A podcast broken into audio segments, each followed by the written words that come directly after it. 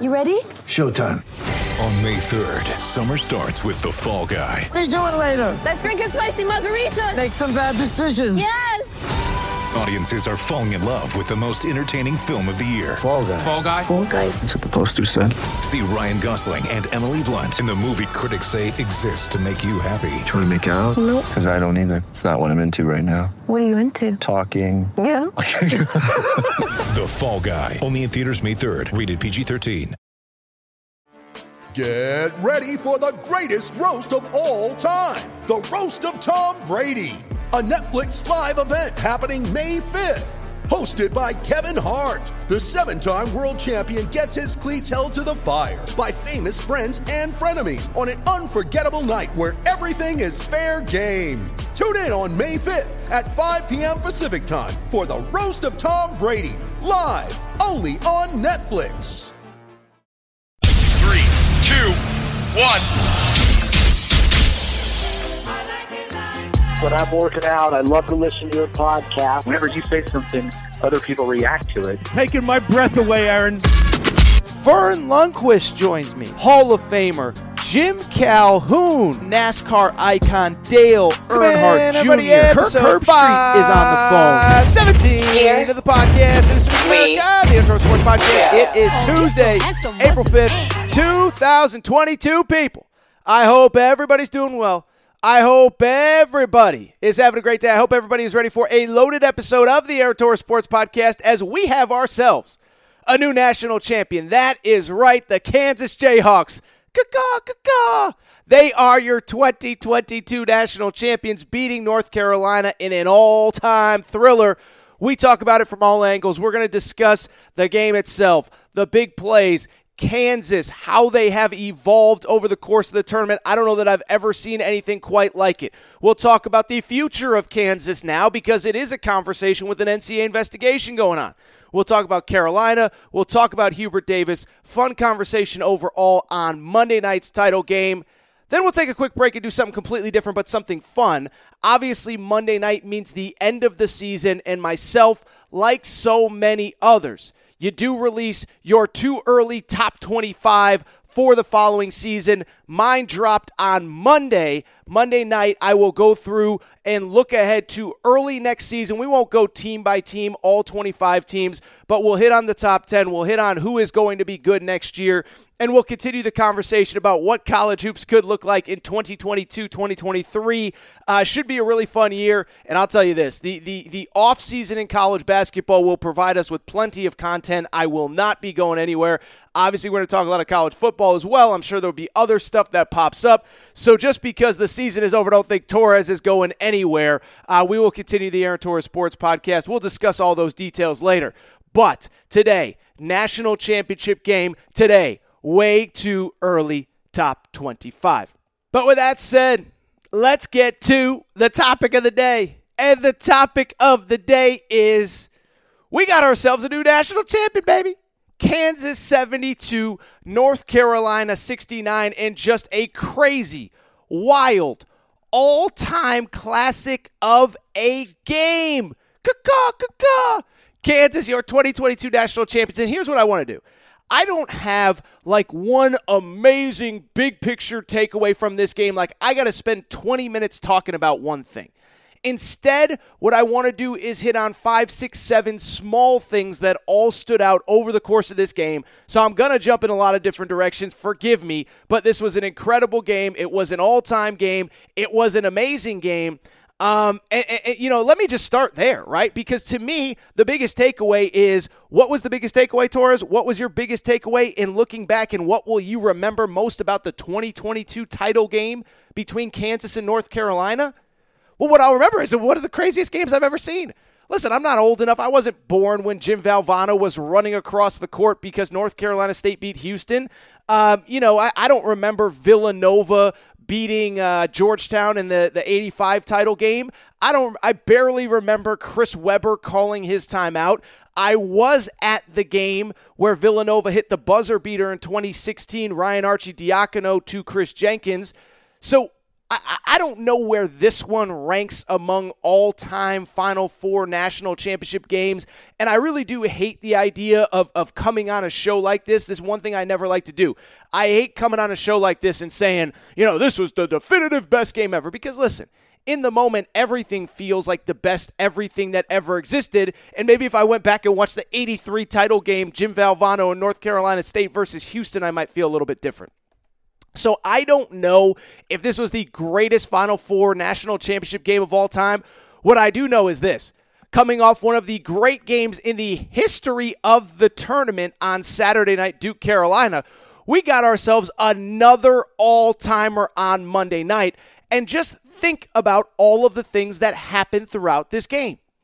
Kansas, what do they do? First thing, they jump out to a seven nothing lead. And we all automatically jump into our default, well, I told you Kansas was going to win big. I mean, North Carolina, look at them. They just beat Duke. How could they possibly get psyched up for this game? How could they possibly be ready to go? Who they they just beat their biggest rival on the biggest stage. Will they be mentally focused? Listen, it's something I talked about on Monday's show. It's not as though I wasn't one of those people asking those questions as well. Now, all of a sudden, Kansas is up seven nothing, and you're like, oh, man, this might be a blowout. This might be an ugly game.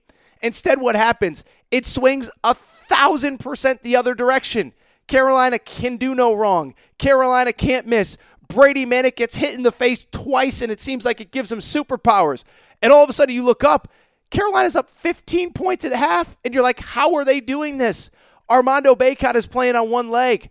Brady Manek, like I just said, he looked like a U F C fighter out there. He's got a swollen nose and a swollen forehead and swollen eyes, and they got a cut man in the corner, you know, keeping him on the court. How is this happening? Caleb Love isn't even playing well. Carolina in complete control.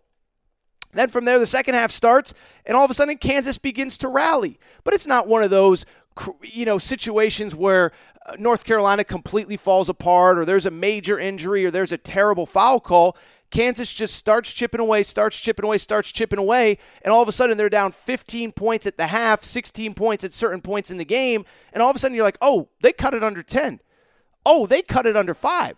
Oh, it's two. Oh, Kansas has the lead, and then all of a sudden late in the game you're sitting there thinking, oh my God, Kansas has this game in control. David McCormick hits a bucket, David McCormick hits another bucket, and you think the game is over. Carolina comes down, misses a three. It's definitely over. All Kansas has to do is inbound the ball. Oh, my goodness. Dajuan Harris steps on the out-of-bounds line, and Carolina gets one more shot to win it all. It obviously falls short. Kansas is your twenty twenty-two national champions, but just in the bigger picture, if you just think about everything that happened in this game, we always talk about sporting events and seasons and teams as a book.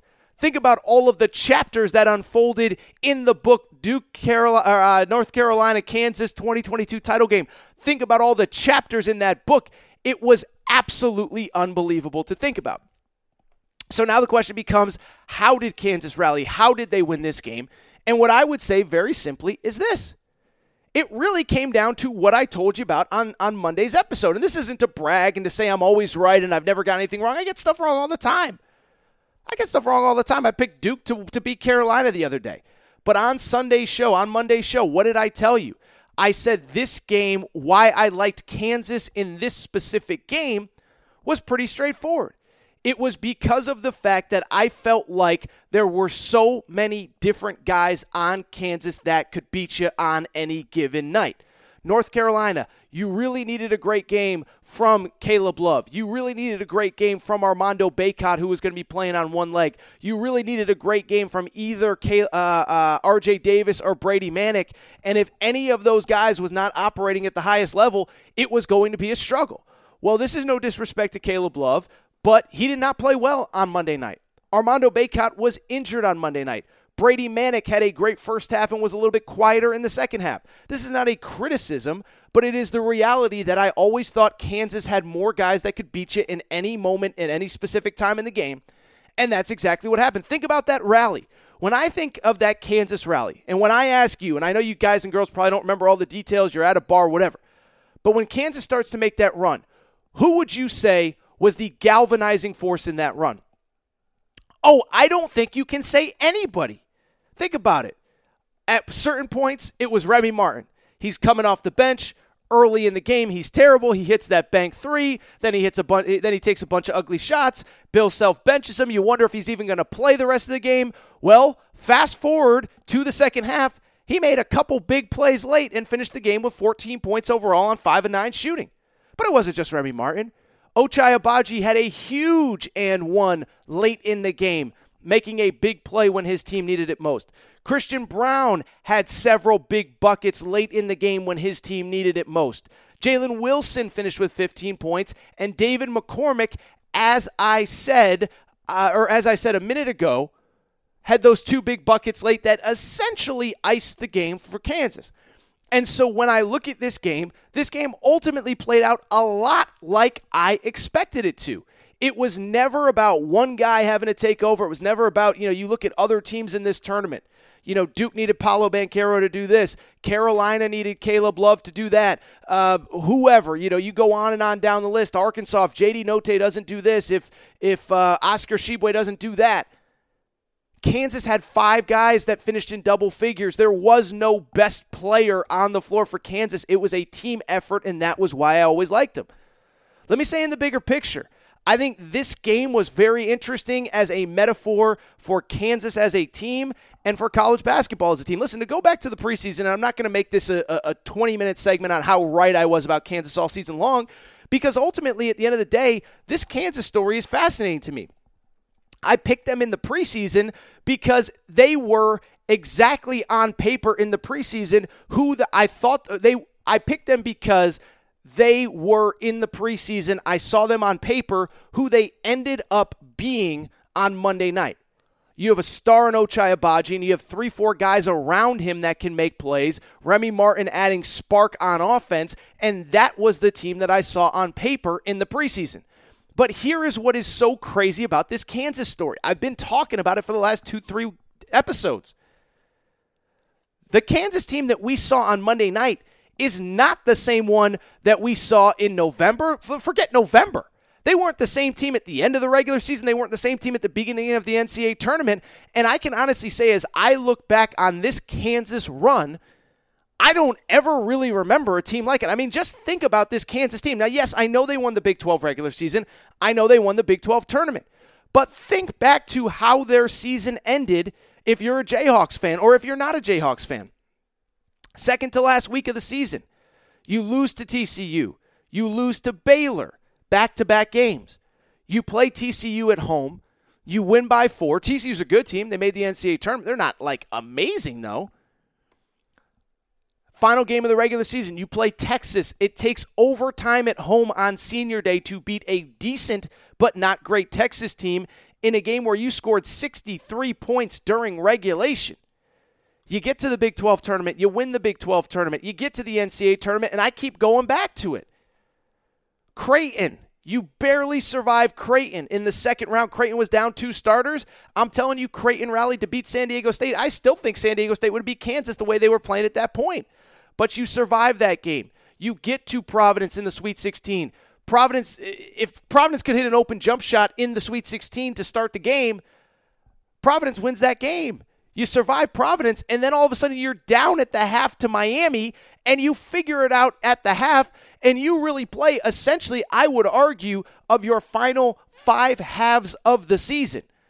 Two in the championship game against uh, North Carolina, two in the semifinal against Villanova, the second half against Miami.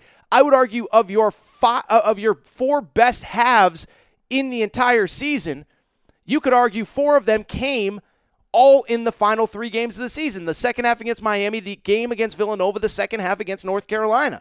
And so when you ask me what will I remember about this this this Kansas team, what I will say is I've never seen a team like them. I've seen a team be really good early, bad late, and then figure it out right at the end of the season, kind of like what Carolina did. Um, you know, I've seen teams be really bad, then figure it out. I've seen teams get good and get hot at the start of the N C double A tournament. I've never seen a team get hot and figure it out in the N C double A tournament, though. I mean, I've seen teams get better and more confident. But, I mean, I'm telling you, in the Sweet sixteen, if we were ranking teams coming out of the Sweet sixteen, going into the Elite Eight, Kansas probably would have been seven or eight. If we were ranking teams going into the Sweet sixteen, of the sixteen teams left, I think Kansas would have been thirteen or fourteen. I still go back to that Providence game, and I said, you know, if they played anybody that had played the night before in the in the Sweet sixteen, so obviously they played on Friday night, I said if they had played some of those teams that lost on Thursday night, they're not advancing. If they had played the Texas Tech team that lost to Duke, they ain't advancing. If they had played the Gonzaga team that lost to Arkansas, they aren't advancing. If they had played the Arizona team that lost to Houston, they aren't advancing. If they had played the Michigan team that had lost to Villanova, they aren't advancing. But it, I keep going back to what I always say about this tournament and what everybody says about this tournament. You don't have to beat all sixty-seven teams in the field. You just got to beat the, the the six that are in front of you. Villanova got the right six on the right night, got better every single game, and they are a deserving champion. Now, in terms of North Carolina, listen, I, I don't know that there's some amazing take on North Carolina other than what I already told you. It's just that this Carolina story is incredible. And I know nobody's feeling bad for North Carolina today. They've won a million national championships. I know nobody's, uh, you know, uh, uh, uh, you know, writing an incredible Cinderella story. Hubert Davis even said at the Final Four, we're not a Cinderella. But what I will say is, for the third episode in a row, I've done a complete one eighty on Hubert Davis. I am so blown away by this guy. I'm so impressed by how uh, the, the the confidence that he instills in his team, the ability that he got them to rally, to play at their best late, the ability to get them to believe in themselves when in the middle of the season they were getting blown out. I mean, I cannot emphasize this enough. You go back and look at some of those scores from early in the season, it's embarrassing. It's embarrassing to put on a North Carolina jersey and give up ninety-eight points and lose to Kentucky by twenty-nine. It's embarrassing. How about this? They lost by twenty-eight to Miami. Miami. Not talking about the football, the, the Hurricanes football team. We're talking about Miami basketball. North Carolina lost to Miami by twenty-eight. They lost by twenty-two to Wake Forest. And so when I look at the turnaround in this team, let me just tell you, I, I don't know where it goes here from Hubert Davis. You look at this roster coming into next year, if Armando Bacot and Caleb Love go pro, I don't know if this is a top probably ten to fifteen team to start the season. Now, they're going to do well in the portal. They're going to find guys. They're Carolina. They're going to be okay. They're in line to probably land a five-star kid who may reclassify. But the bottom line remains, I don't know what the future holds, but I have the ultimate respect for Hubert Davis. Because I believe, as I said on Sunday's show, Monday's show, he is the future of college basketball, uh, a guy that can be tough on players, hold them accountable without yelling and screaming, be a father figure, be somebody that can be stern but not, a, again, a yeller and a screamer. Not a Tom Izzo, not a John Calipari, not a Jim Calhoun. And the message gets across. And so I, I'll say this from the Carolina perspective. I don't know that there's any amazing takeaway. One, he killed it in the transfer portal with Brady Manek. I believe he'll continue to do that. Two, I respect, and this is something I talked about over the summer, how he really kind of took the Carolina thing and put his own stamp on it. Roy Williams loved to play all those big guys down low. Last year they had Garrison Brooks and Walker Kessler and Day'Ron Sharp. This year it was Armando Bacot, stretch the floor, new style of basketball. Hubert Davis put his stamp on the court, off the court, and I'm excited to see this program. Finally, the last two things I would say.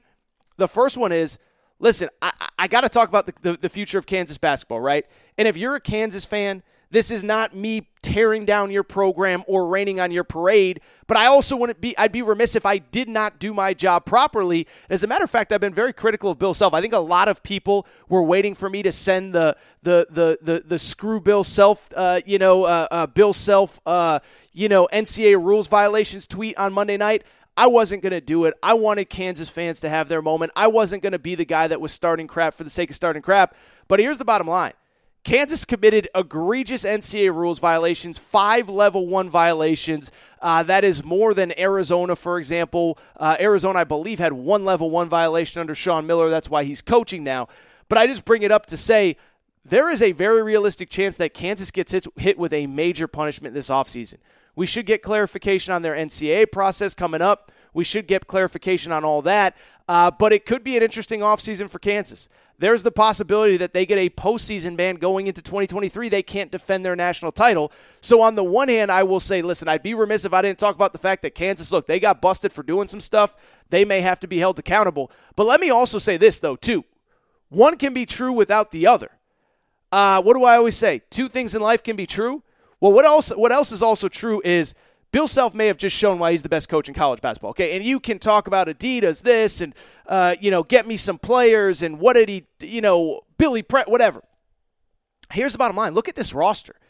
This roster is quintessential Bill Self, and what I would also say is Bill Self is a very interesting character to me because he's maybe the only guy in college basketball. The more N B A talent he has on his roster, the worse that he actually does. Okay, I mean, Jay Wright's kind of like this too, so maybe he's not the only one. But think about it. John Calipari, one-and-done guru. Um, you know, I think Cal gets some unfair heat sometimes, but John Calipari, it's pretty clear. He's got to have the best players, uh, and if he has the best players, you know, we'll, we'll see what happens. And I'm not saying all he does is roll the ball out. That's not what I'm saying at all, uh, and I give John Calipari credit because what he does is not easy, but he brings in freshmen every year. He gets them competing. Uh, Coach K was the same. Uh, everybody needs players, but Bill Self is the one of the rare guys that his worst teams have been when he brought in one and dones. His worst teams have been, been been when he has teams that don't have those veteran older players, and I think this might be the best coaching job of his career. First of all, recruiting has been hurt by all the N C A A stuff. Now, I, I know nobody's feeling sympathy for Bill Self, but it is the truth. But you look at this roster, okay? You look at this roster. I think this is the best coaching job he's ever done because look at the players. There is no consensus five-star on this roster. I'll take it a step further. Ochai Agbaji was a fringe top one hundred fifty recruit. Commits to Kansas. He is going to be a first-round pick this year. Christian Brown, a fringe top one hundred recruit. He could be a first-round pick this year. And so when you talk about the best coaches in college basketball and the best talent developers in college basketball, I think there's a very compelling case that Bill Self is the best coach, or at the very least the best talent developer in college basketball, because Ochai Agbaji was a fringe top one hundred fifty player who's going to be a first-round pick. Christian Brown was a fringe top one hundred player who probably will be selected this year, potentially in the first round. If he comes back next year, has a chance to definitively be a first-round pick. David McCormick was not a consensus five-star player, turned into a really good college player. Dajuan Harris, a fringe top one hundred player who is going to be a really good point guard for several years at Kansas. And so when you look at Bill Self, listen, I can't not talk about the stuff that could happen this summer, but I also think this was maybe his best coaching job and a deserving national champion because, as I said, they got better throughout this tournament. Finally, the last little thought, then we'll get to next year's top twenty-five, the, the way too early top twenty-five. What I would also say when I look at the, the, my, my final thought is this, and it has nothing to do with Kansas, it has nothing to do with Carolina. Can I just say I am so happy for the sport of college basketball after everything that the sport has gone through over the last few years, okay? So just think about college basketball, okay? College basketball, you know, obviously, look, I love it. I talk about it all the time on this show. It's a huge part of what I do. College basketball, for all its faults, has allowed me to partially make a living. And so I'm always grateful for college basketball. I always say basically all of the best things I have in my life, short of my family, are because of college basketball, the job opportunities, the experiences, the people that I've met, all that good stuff. But I bring it up because college basketball is just a sport that gets crapped on, never ending. It's a one month a year sport.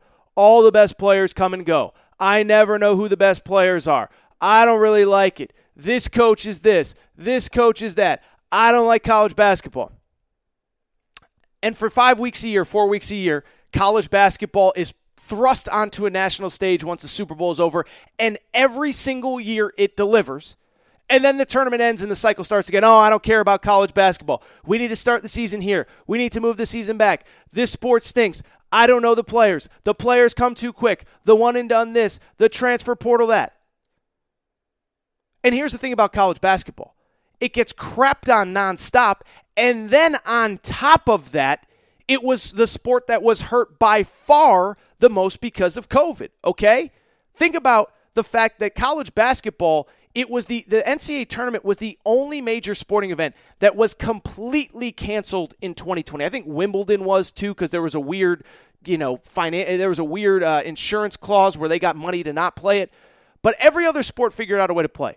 N B A played in a bubble. Major League Baseball played without fans. N F L played with limited fans. We figured out a way to play the Masters in November.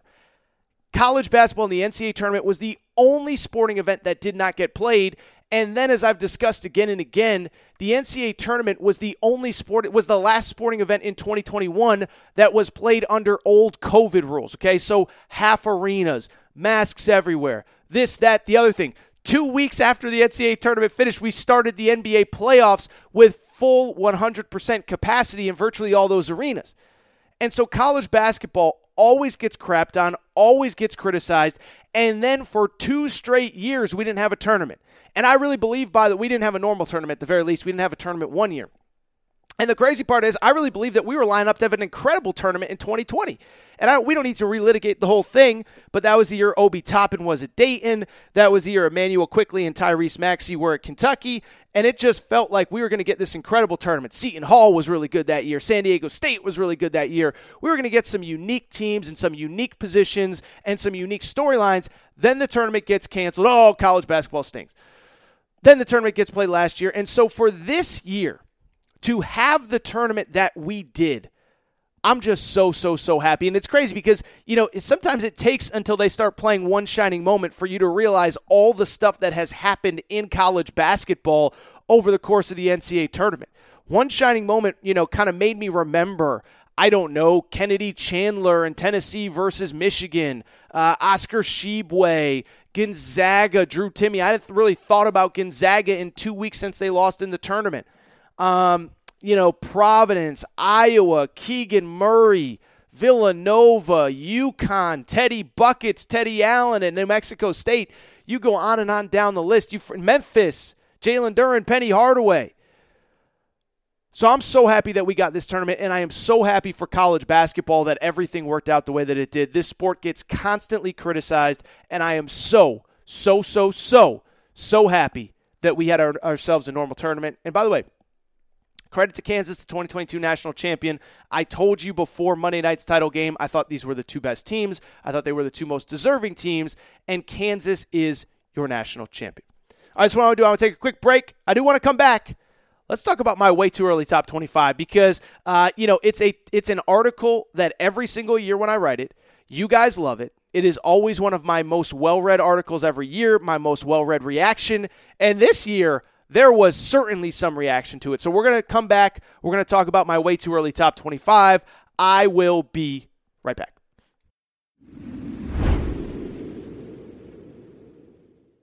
All right, everybody. I am back. Good to be back, good to be back. Do want to switch gears off of that awesome national championship game. And I want to do uh, something that I do every single episode of the Aaron Torres Sports Podcast the day after the national championship game, which is to start to look ahead to next year. And if you follow any of your, you know, anybody in the media, everybody in the media the day after the championship game or the night of the championship game always puts out their way too early top twenty-five for the following season. And the concept is pretty straightforward. This season's over. Let's start to look ahead at who could be good for next year. And on Monday night after the game, I did, in fact, put out my way too early top twenty-five. And so what I want to do now over these next couple minutes is just discuss my way too early top twenty-five. And we won't go through all twenty-five teams, but what we'll do is we'll go through the top ten. Um, and, and I'll just tell you a little bit about some of these teams, who I like, why I like them, Um, all that good stuff. Then then I'll pick a few later on in the top twenty-five and just kind of tell you, okay, number seventeen, I think this team's interesting. Number fourteen, I think this team's interesting, et cetera, et cetera. So we're not going to go through all top twenty-five teams. I will go through the top ten. But before we get into it, let me give the caveat of just saying this. These rosters are going to change exponentially over these next couple months, okay? And so one, if your team is listed or not listed, don't be upset. If your team is listed at one, two, five, ten, seven, it's not to say that things can't change because I, I think I could argue that in college basketball more than any other sport, we just see crazy offseason turnover with these rosters. We have the N B A draft. We have guys that declare and leave. We have unexpected guys that declare and leave. Some guys just say, I'm done with college basketball. I don't want to go to school anymore. I'm ready to be a professional. Um, we obviously have the transfer portal, which has made this stuff extra, extra, extra crazy over the last two, three years because on the one hand, you're losing key players, but you're gaining players as well. Think about all the players that transferred at this time last year that when I put out a top twenty-five, there was no way for me to know that this guy was going to be on this team. Remy Martin at Kansas, James Akinjo at Baylor, Walker Kessler at Auburn, Kellen Grady, Severe Wheeler, uh, whoever at Kentucky. Um, you know, you go on and on down the list. Arkansas had several transfers that were key pieces to their Elite Eight run this year that simply weren't on the roster when I did my way too early top twenty-five. So a lot is going to change. We're going to have high school players commit. We're going to have high school players reclassify. And then I think this year there is the extra, extra caveat that N I L is going to be a factor for the first time ever. So you might have had a guy that years ago would have said, I don't care if I'm going to be a second-round pick. I don't care if I'm going to be undrafted. I'm going to just go pro and start making money. Well, now that kid can come back to campus and potentially make as much, if not more money in college than they can as a pro. Off the top of my head, a couple guys. Oscar Tshiebwe, National Player of the Year at Kentucky. I think that could be a factor for him. Johnny Juzang at U C L A could be a factor for him. Hunter Dickinson at Michigan could be a factor for him. So I could go on and on, but I want to get to the top twenty-five, but I just want to give you the caveat. This is going to change a ton. Uh, if you listen to the podcast uh, over these next few months, we'll update this top twenty-five throughout the offseason, but I think this is a good time to get into my way too early top twenty-five for twenty twenty-two twenty twenty-three, and what I would say is, uh, again, always be checking Aaron Torres online because I will be updating it. And it's also worth noting, stuff is going to change over these next few days. I'm recording this on Tuesday morning. If you listen to it on Friday, there are probably going to be guys that have made decisions counter to what I'm saying. So don't be yelling and screaming, oh, Torres, this guy declared. Okay, I get it. We're recording on Tuesday. Let's get into the way too early top twenty-five for twenty twenty-two. The number one team in my way too early top twenty-five. I thought this would be sort of controversial, but it seems to be almost consensus. It is, drumroll please, it is the Arkansas Razorbacks. And so, you know, I was hesitant to put Arkansas at number one because, you know, everybody knows, oh, Torres, you love the Hogs, you love Musk, Big Pig Invasion, blah, blah, blah, blah, blah, this and that. Okay, I get it. What I would also say is that if you look at this Arkansas team on paper, I think right now coming in, they they are the best team in college basketball on paper heading into twenty twenty-two twenty twenty-three. Uh, I will say they would have been a definitive, no doubt about it, consensus number one if their star player J D Notte had decided to return. Again, I thought because of N I L that he might.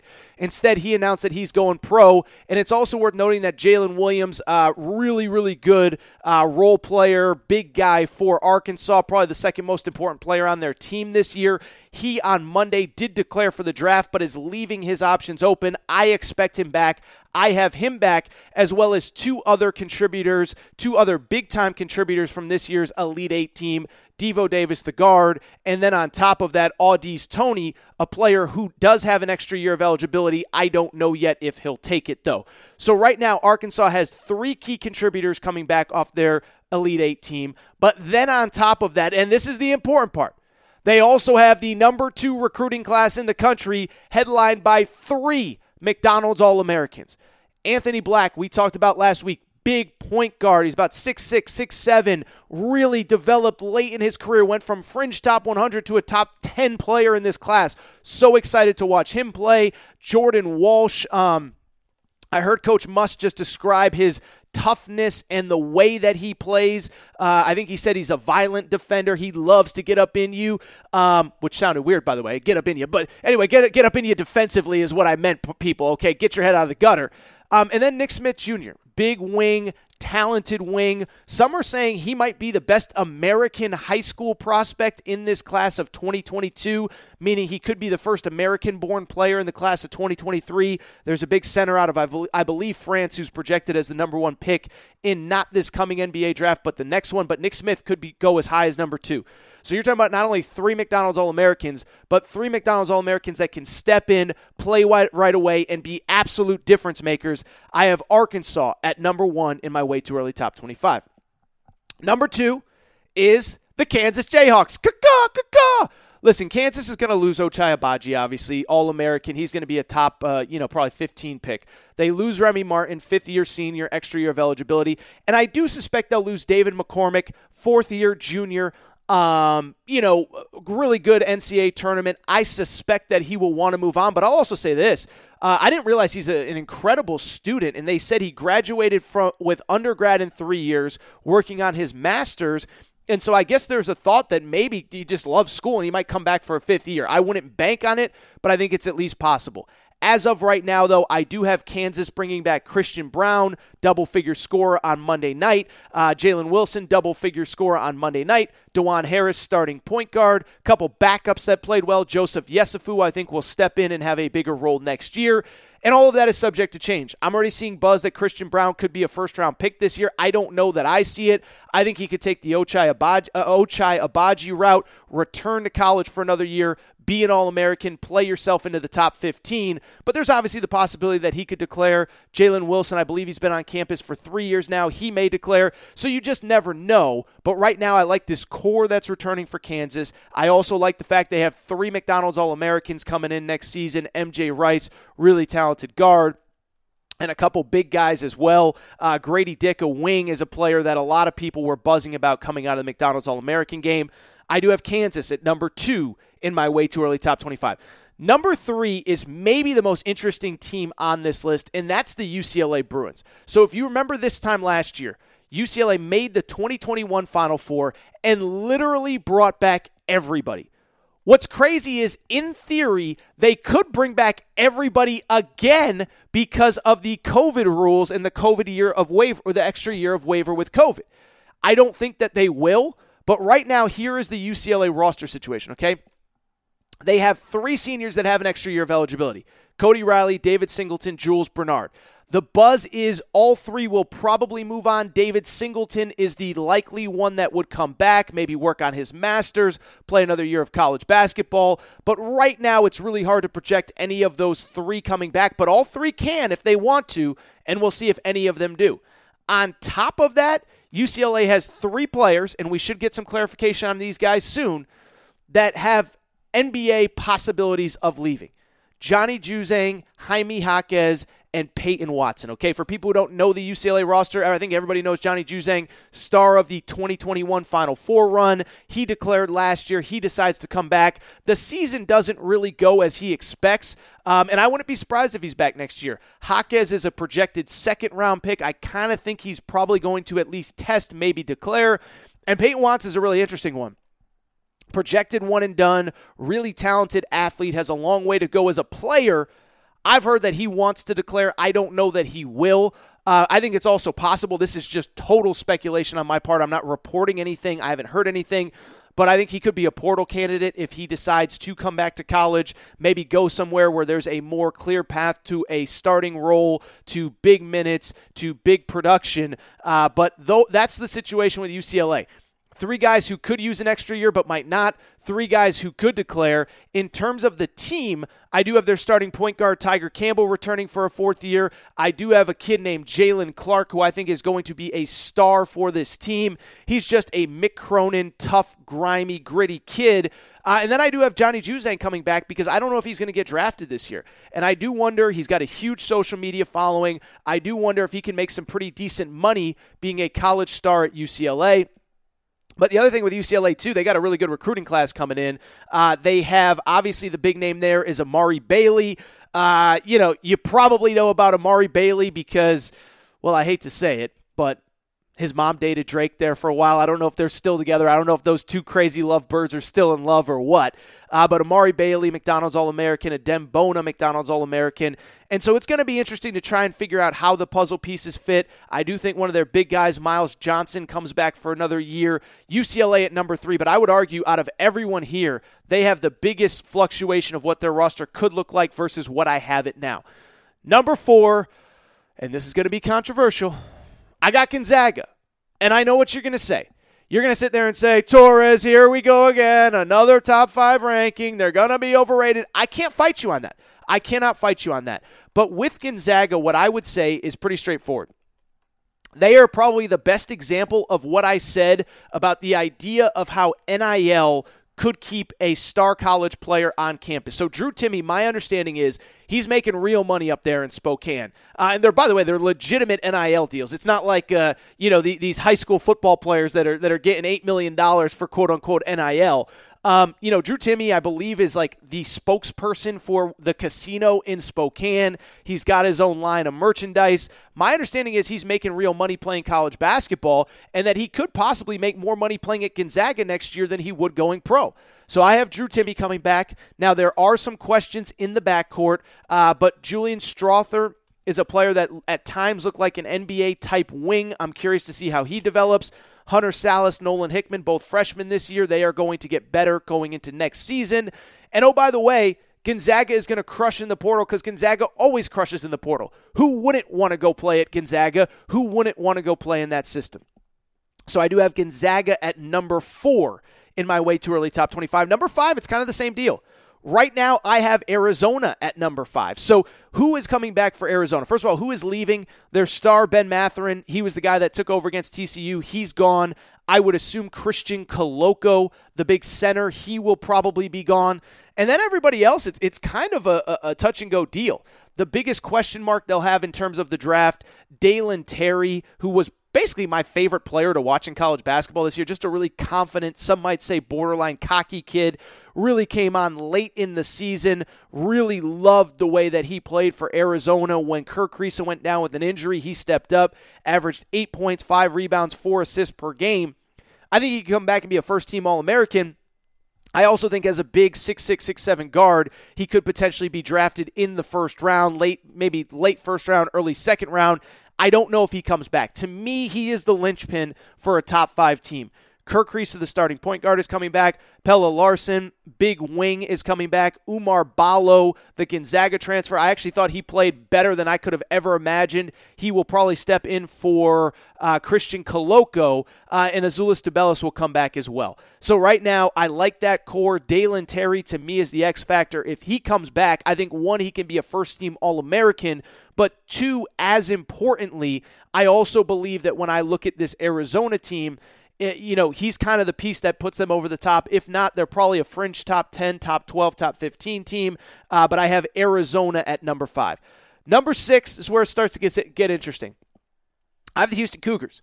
I mean, listen, first of all, love them Cougars. You know I love them Cougars. But Kelvin Sampson's, uh, uh, he's a monster, man. I mean, listen, this guy is unbelievable. Sweet sixteen in twenty nineteen, loses at the buzzer to Tyler Hero in Kentucky. twenty twenty-one makes the Final Four. Obviously, there was no twenty twenty N C double A tournament. This year loses his top two players and makes the Elite Eight. Well, guess what? Those top two players are back. Marcus Sasser, Tremont Mark. Jamal Shedd had an awesome N C double A tournament. Ramon Walker came on strong. Juwan Roberts came on strong. They are expected to lose a few guys, but the one thing that I think they do well, they're going to hit the portal and find guys that fit what they do. Um, and, and, and the guys that they, they are going to bring in are not the guys that are going to show up on the best portal guys list, right? They're probably going to bring in big guys and wings and tough guys down low that just want to play defense and play a role. But I will say, you know, I look at this team, and it's hard not to like them coming into next season. I do have Houston at number six. Number seven, maybe the most interesting team in the way too early top twenty-five. It's the Duke Blue Devils, right? Because on the one hand, they have the number one ranked recruiting class, which includes three of the top ten players and four of the top ten players, top fifteen players overall. Derek Lively, center, superstar, super dynamic, super athletic. Uh, Kyle Filipowski, stretch four, really talented player. Dariq Whitehead, really talented wing. Mark Mitchell rounds out that four top fifteen recruits coming in for twenty twenty-two, twenty twenty-three. Here's the issue. They might literally bring back nobody who played significant minutes. Jeremy Roach is the only guy that I really have coming back that played major minutes. And they got a first-year, first-time head coach. We know nothing about John Shire. And so it's really hard to speculate. I think on paper, much like Duke this year, they might be the most talented team in college basketball. The difference is they won't have a head coach with forty-plus years experience of coaching at the highest levels of the sport. And so to me, when I look at this uh, Duke team, I want to put them higher. I think they probably deserve to be ranked higher. But how do you put a first-year, first-time head coach any higher in this top twenty-five? I mean, we're talking about Hall of Famers at the top of this list. We're talking about Bill Self. We're talking about, um, you know, uh, uh, Mark Few. We're talking about Kelvin Sampson, who's maybe the best coach in college basketball. So I have Duke at number seven. If you want to put them at one or two, I can't argue. You want to put them a little bit lower, I can't argue. Houston, or uh, excuse me, Duke at number seven. Number eight, the Creighton Blue Jays. They're another one that I thought I might be a little bit higher on than most. Oh, no. I saw them as high as three four in some of these preseason polls. Creighton was a great story. Late in the year, they just are dealing with one injury after the other after the other. First of all, their starting point guard, Sharif Mitchell, gets hurt to start the season. Ryan Nembhard, a freshman who was supposed to be the backup, comes in. He plays really well. Then he gets hurt a week before the Big East tournament. Guess what? They go on a run without him, go to the Big East tournament championship game where they ultimately lose to Villanova. Get to the N C double A tournament. Fall down to San Diego State, rally to beat San Diego State. Then their starting center, Ryan Kalkbrenner, goes down, and they still almost beat Kansas, the eventual national champ, in round two. Well, Ryan Kalkbrenner, their starting center, is going to be back. Ryan Nembhard, the starting point guard, is going to be back. And there was a kid named Arthur Kaluma that came on really late. He looks to me like an N B A player, uh, maybe a year or two away. Another kid, Trey Alexander, as well. They do lose some veterans from this team, but I really like this Creighton team, which picked up some valuable experience and showed some crazy toughness. Creighton's another one. They're going to find the right pieces in the portal. They did a good job this past year. They will do the same next year. Number nine. This is an interesting one. Um, it's the Tennessee Volunteers. And it, like it's the Tennessee thing is so crazy because I was looking at the rosters and I know what is going to happen. We are going to talk about them, maybe overhype them, maybe they're really good, and then we're going to get into the tournament and it's going to be the same cycle of can Rick Barnes win in the tournament. And I get it. And I get the frustration of Tennessee fans. And I get the frustration of non-Tennessee fans like, Torres, don't put them this high. They're not going to have tournament success. But you look at them, most of the core of this year's team, which was one of probably the top five, six teams going into the tournament, most of that core is back. John Fulkerson finally leaves. Kennedy Chandler is probably going to go pro at one point, but he's another one. With N I L, I think it's at least possible that he come back, comes back, as minimal as it is. Uh, Santiago Vescovi declared for the draft, but he's not getting drafted, so unless he wants to go overseas and start to make some money, he'll be back. And again, with this Tennessee collective, you mean to tell me they can't put up some cash so he can live pretty well? Josiah Jordan-James, Sakai Ziegler, Euros Plavich, and, of course, Olivier Kangwa, who was out with injury, they're all back. Brandon Hatley-Hunfield is back. Most of the core of the team that we all loved late in the year is back. Now, what happens? What happens with Kennedy Chandler? I don't know. But if we're just looking at rosters, it's hard to put very many teams before Tennessee. And as a matter of fact, I thought I should put them higher, but I put them at number nine because I thought it was probably for the best that I not put them too high, get Tennessee fans' hopes up too high. Uh, Tennessee at number nine. Finally, at number ten, you know, you talk about a roster that is going to be fascinating to watch here over the next couple days, or next couple weeks, next couple months. It's the Kentucky Wildcats, and Kentucky has arguably two of the most important stay-go decisions, and again, this is being recorded on Tuesday. We could get clarification on either of these any day now, but to me, this is so fascinating. So Keon Brooks, by the way, did declare on Uh, Monday while maintaining his eligibility. But we assume Kellen Grady, Davion Mintz, Ty Ty Washington are gone. Here is who could stay and here is who could go. Oscar Tshiebwe, National Player of the Year. Now, he, of course, is an international student. He's here on a visa, and I'm still a little confused as to how much N I L money that he can really make. First, there was a report that he was open for business. Now I'm hearing mixed things that he might not be able to make as much money as we thought. But if Oscar Tshiebwe comes back, I mean, it's I mean, the National Player of the Year, one of the greatest rebounders in the history of college basketball, could be back for another season. On the flip side, though, there's Shaedon Sharpe, who was projected as he was the number one pick in the class of twenty twenty-two, uh, enrolled early, and we now find out that he's eligible for the N B A draft. And I'll be real. I see it hard to see the scenario that he comes back in twenty twenty-two, twenty twenty-three. And so if he doesn't come back, who's the point guard? If he doesn't come back, what does it mean for Oscar Tshiebwe? If he doesn't come back, what about Sahvir Wheeler? So I like this Kentucky roster, but as we saw late, I don't know if you can win a national championship if Sahvir Wheeler's your point guard. Does he stay? What does his future look like?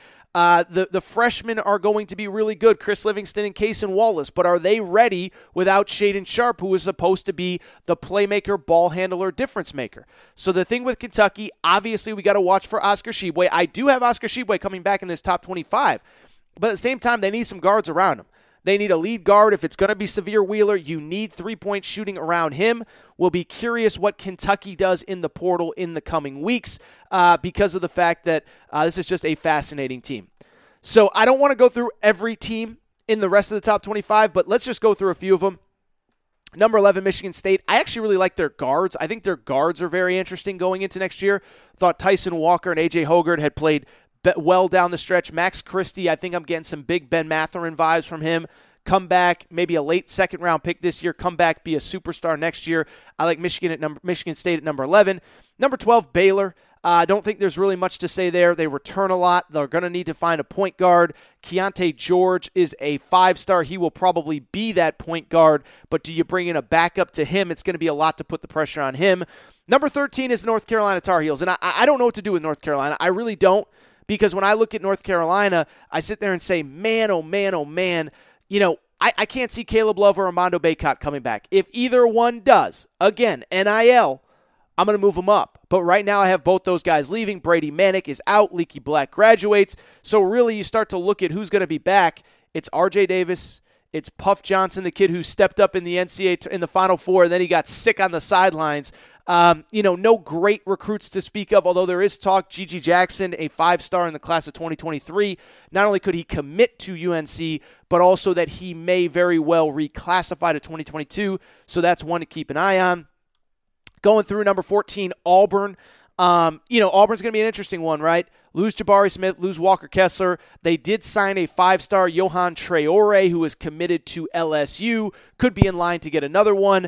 Uh, it's really going to come down to the guards. It's really going to come down to the guards. Are the guards good enough? All that good stuff. So we will see on, uh, you know, we will see on Auburn from there. Beyond Auburn at fourteen, Villanova, fifteen, same deal. Doesn't look like on paper. Doesn't look like on paper that they are a super talented team. They lose a lot. But are you betting against Villanova? I'm not. Villanova at number fifteen. Number sixteen. And by the way, all of this is at Aaron Torres Online dot com. If you want to read it, Aaron Torres Online dot com. I'll keep it pinned atop my Twitter page as well. Number sixteen, my UConn Huskies. Look, I'll, I'll be quick here, but they don't have a point guard. That's the problem. But Andre Jackson, Adama Sanogo, two really key players off last year's team are back. Jordan Hawkins, I believe, is a breakout star waiting to happen. But they don't have the lead guard with no R J Cole, no Tyrese Mac, uh, Mart, uh, Tyrese Martin.